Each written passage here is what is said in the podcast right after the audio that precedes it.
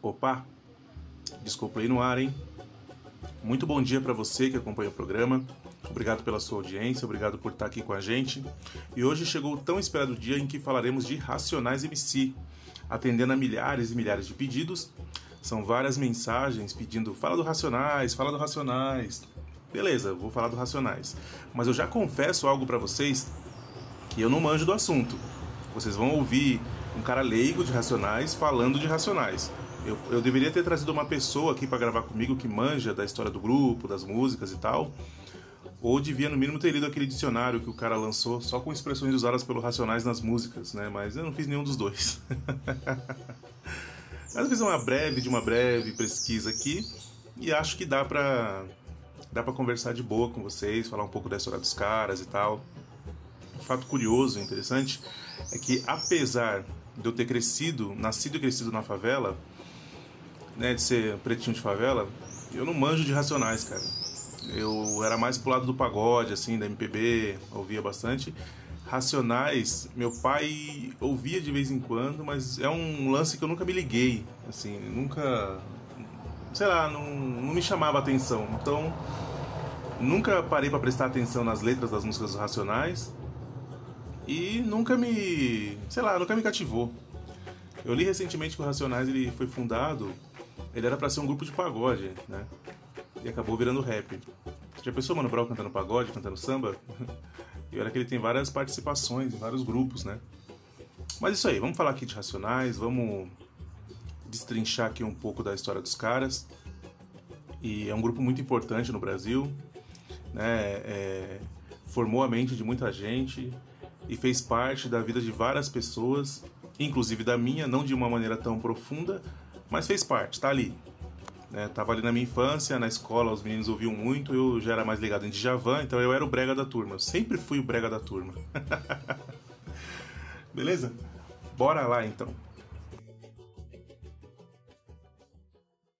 Não sei porque eu comecei a me lembrar do Endinaldinho agora. Acho que ele era da Zona Norte, né? Não sei se morreu, se tá vivo, sei lá. Eu me lembro que antigamente eu ouvia muitas, muitas histórias dele, que ele tinha morrido, que ele estava vivo, e por ser hoje um episódio sobre Racionais, por falar de rap, eu comecei a lembrar de várias coisas relacionadas ao rap. Mas enfim, é, no final da década de 80, é, o Racionais ele lançou sua primeira gravação.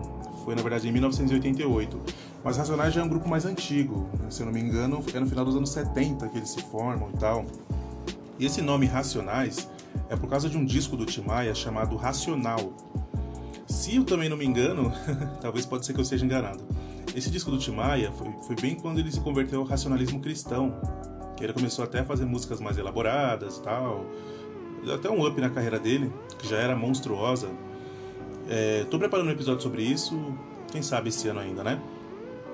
Então esse primeiro disco do Racionais, de 88, um ano antes de eu nascer, ele foi lançado pela gravadora Zimbabwe Records, uma gravadora bem antiga que costumava lançar várias coletâneas, tipo aquela Consciência Black, né? Tinha volume 1, volume 2, volume 3 e eram várias, vários volumes. Fez muito sucesso, inclusive, né? E tal. É, as músicas do Racionais costumam trazer para a realidade denúncias da periferia. Coisas que o homem negro vivia, assim, vai, porque assim, na periferia, você tinha aquele negócio de ter muito bandido, antigamente. Hoje ainda tem também, mas não só na periferia. Na verdade, sempre teve em vários lugares, né?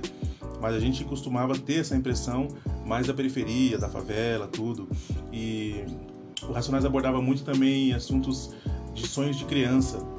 Porque assim, a criança preta dos anos 90, dos anos 80, ela não tinha um referencial, ela olhava para a TV, não tinha nenhum preto que se parecia com ela e tal. Mas ela olhava para o traficante e ela via ali uma pessoa da cor dela, que falava coisas que ela entendia e que na cabeça dela acaba meio que substituindo o referencial. Não são todas as crianças, tá? Claro que tem exceções em, em todas as histórias, mas grande parte das crianças tinha esse pensamento. Porque muitos dos traficantes, nós adultos temos uma, uma péssima impressão do traficante, né? Com muita razão, inclusive. Mas para criança, por exemplo, lá onde eu morava, eu cresci, eu nasci e cresci na favela. É, lá onde eu morava, no Dia das Crianças, quem fazia os eventos eram os traficantes.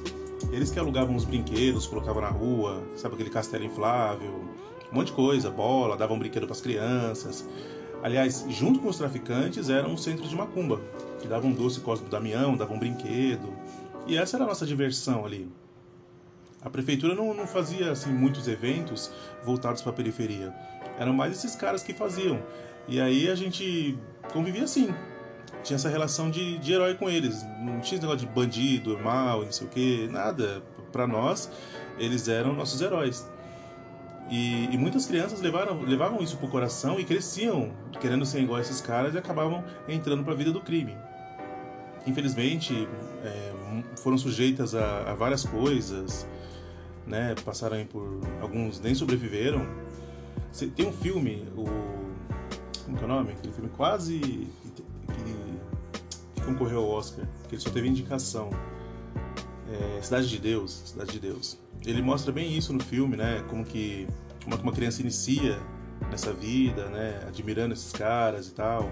Tem uma série chamada Cidade dos Homens que é derivado desse filme, também que mostra também essa realidade. Focam muito nas favelas do Rio de Janeiro. Eu não sou carioca, não sei se lá realmente era assim antigamente, mas em São Paulo o bicho pegava. Tinha muita briga de facção, é, tinha toque de recolher, tipo dava 8 horas todo mundo entrava para dentro de casa, tinha muito tiroteio, muito, muito mesmo. Cara, tinha vezes de a gente ter alguns amigos que a gente conhecia assim, né? Ah, mudou pra cá hoje, não sei o quê. E outro dia a gente ia chamar a pessoa para jogar bola, para brincar na rua e a pessoa ter tomado uma bala perdida na perna, no braço, até ter falecido. Então era, era um lugar bem violento. Mas assim, tinha até que uma certa ordem, porque não podia ter assaltos ali, não podia ter estupro, tinha as coisas que não podiam fazer. Homem não podia bater em mulher, isso ainda nos anos 90, hein? É, tava meio que avançado já as leis lá. E aí os bandidos que tomavam conta dessas legislação, eles que fiscalizavam, eles que julgavam, inclusive, e mantinham a ordem lá. É, o último álbum do Racionais, o último álbum em estúdio, né, foi o Cores e Valores. Esse álbum ele foi lançado em 2014. É, foi o último álbum deles. É, alguns falam que o grupo acabou e tal, mas acho que eles nunca deram uma, um, pronunciamento oficial falando que já era, né? Na verdade, cada um segue lá sua carreira solo. E pode ser que no futuro eles lancem alguma coisa. É, é isso. Ele é tipo tão de férias indeterminadas, certo? É, o, o, grande destaque do Racionais, que também era compositor das músicas, é o Mano Brown. Mano Brown é aquele carinha do bigodinho que você vê na internet aí, em tudo que é vídeo, participando de vários podcasts. Ele também agora lançou o próprio podcast, tá dando o que falar, né? Entrevistou o Lula e tal. É, na época que eu tô gravando isso aqui, tá? Na época que eu tô gravando esse episódio aqui, o Mano Brown acabou de lançar um podcast e ele acabou de entrevistar o Lula. Pode ser que quando o episódio seja lançado, ele já tenha bastante episódios lançados e tal, no podcast dele. Concorrente do meu. então, como eu estou falando dele aqui, espero que ele fale do meu lá. é, as letras dele, do, do Mano Brown, é, segue essa narrativa aí, né? Essas coisas que eu já falei. O grande destaque das músicas dele é Jesus Chorou, que é uma letra top, uma letra muito boa mesmo, que deu muito o que falar. E e aí, aí tem vários sucessos, né? Diário de um Detento, Fim de Semana no Parque, é, Eu Sou o 57. Tudo música do Mano Brown. O cara, pelo menos compondo, era um gênio. E essa música que eu disse que tem destaque, Ju Chorou, ela é bem extensa, né? Aborda várias situações diferentes, né? Tem uma longa narrativa. É, mas a canção ela possui um, é, ela é desenvolvida é, no, assim, era desenvolvida no seguinte tema, né? No sentimento de tristeza e angústia. E o título da canção nos remete a Jesus, né? Que, que mesmo sendo Deus na Terra, também chorou. Eu vou ler aqui um pedaço da, da música, na verdade são só os versos iniciais. Ele começa assim: O que é o que é? Clara e salgada, cabe em um olho e pesa uma tonelada. Tem sabor de mar, pode ser discreta. Inquilina da dor, morada predileta. Na calada ela vem, refém da vingança. Irmã do desespero, rival da esperança. Pode ser causada por vermes imundanas, o, o espinho da flor, cruel que você ama. Amante do drama, vem pra minha cama, por querer, sem me perguntar me fez sofrer. Eu que me julguei forte e eu que me senti, serei um fraco quando outras delas vir. Se o barato é louco e o processo é lento, no momento, deixa eu caminhar contra o vento. Do que adianta eu ser durão e o coração ser vulnerável? O vento não, ele é suave, mas é frio e implacável. É quente. Borrou a letra triste do poeta. Só. Correu no rosto pardo do profeta. Verme sai da reta. A lágrima de um homem vai cair. Esse é o seu BO para a eternidade. Diz que o homem não chora, tá bom, falou. Não vai para grupo irmão. Aí, Jesus chorou. O rap tem aquele negócio de ser uma música falada, né? e aí, mesmo lendo, às vezes parece que tá cantando o rap, né? Cara, essa letra é sensacional. Sensacional. Depois desse poema, a música de fato começa, né? Vem a batida, tudo. Eu não vou ler o pedaço da música aqui, da segunda parte, porque tem palavrão no meio e eu não falo palavrão. tá vendo? Você escolheu ouvir um podcast de crente, você vai ter que passar por isso. Vamos lá, ó. Então, ó, essa segunda parte da música, ela começa com um diálogo, né, no qual o interlocutor fala sobre a situação ruim que ele se encontra. E aí ele mesmo termina com uma reflexão sobre o que fazer nessas horas, né? A resposta vem da segunda pessoa do diálogo, então são duas pessoas conversando. A periferia é uma espécie de solução. Pode ser, né? Tem uma é, tem um pensamento que eu vi um crítico dessa música falando que é, um, é tipo um cara que mora na periferia conversando com a própria periferia não sei se faz tanto sentido assim, mas coloca a música aí para ouvir e me diz o que você acha do que ele tá dizendo nessa música e desse diálogo dessa música. Aí você me pode mandar mensagem aí, tudo e tal. Manda no, pode mandar no zap, vai, 968-220368. E aí, né, segue o diálogo, né, mesmo tendo vários problemas, a periferia se mantém forte. E é pelo espírito do bairro que o segundo interlocutor sugere que se busque forças. E aí é nessa parte que a gente encontra os versos que dão nome ao álbum, Nada Como Um Dia Após o Outro, que também é um verso famoso da música Maravilha, Jorge Maravilha, né, do... como é o nome? Do... do carinha lá de esquerda, o Chico Buarque. Chico Buarque. Inclusive é uma música legal essa aqui, viu? Jorge Maravilha.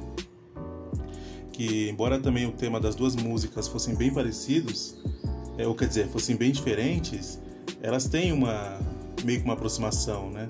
Em, pelo menos um, em poucas partes, as partes.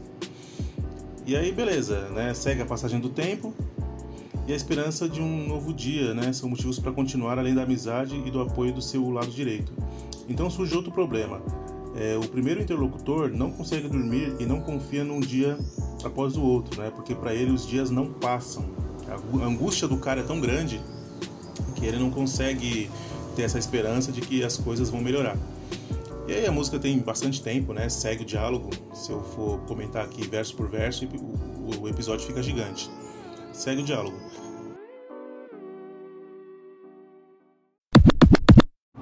Cara, essa é uma das várias músicas legais que o Racionais tem.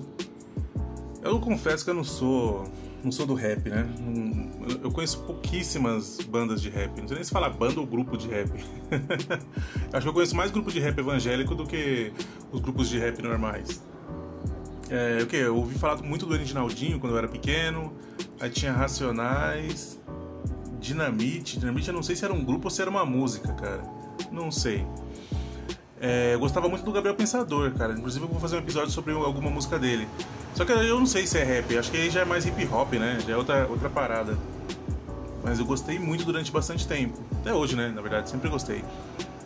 Mas é isso. Sobre Racionais, o que eu tenho para dizer é muito pouco, porque é, é, um outro universo que a qual eu não, eu não costumo habitar, certo? O Mano Brown é um cara bem talentoso, cara. O pessoal fala que ele é carrancudo, que ele não tem carisma, mas ele tem sim. É, ele tem vários seguidores. Ele lançou um podcast recentemente, se chama Mano a Mano. É, o primeiro entrevistado do podcast dele simplesmente foi o Lula. Então o Mano Brown tem essa pega, né? Tem esse, esse, negócio de ser muito respeitado, de todo mundo ver ele com admiração e tal, pelo trabalho né, que ele fez, né, um excelente trabalho na carreira musical, e pela pessoa que ele é. Né? Tem, ele assumiu esse slogan aí, né? de ser um cavaleiro do povo, né? Um, um, lutador pelos direitos dos mais fracos, dos mais oprimidos e tal, do, do, negro que mora na favela, né? E como muita gente se identifica, né? Com, com essas coisas que ele defende, Então ele acabou ficando bem famoso e bem respeitado por várias pessoas. E o podcast dele já é o mais ouvido do Brasil. No primeiro ele entrevistou o Lula, eu ouvi inteiro, achei bem legal a entrevista, achei muito boa mesmo, muito, muito boa mesmo. muito boa, gostei pra caramba. Eu acho que também é, ficou um negócio, uma conversa bem, bem pessoal, assim.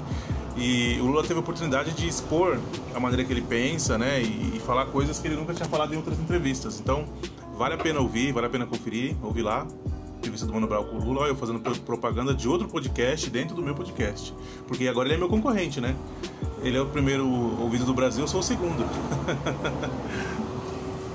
tem umas outras entrevistas lá que ele fez, tem uma com o, o Drauzio Varela e tem uma com aquele pastor Henrique. É Henrique. Esqueci o nome do. Esqueci o sobrenome do cara. Que eu não ouvi. Hoje saiu uma com o Fernando Holliday. Essa eu vou ouvir. Vou ouvir daqui a pouco, inclusive. Mas é isso. É, escuta lá, depois você dá opinião, se quiser comentar comigo, é nós. Vou tentar ouvir todos os episódios. São acho que quatro ou cinco por enquanto. Mas é isso aí. Bem, esse foi então um episódio sobre Racionais, né? É, espero que você tenha gostado. Eu aguardo seus comentários. E é nóis, mano. Sempre é nóis. Beleza? Forte abraço e até a próxima.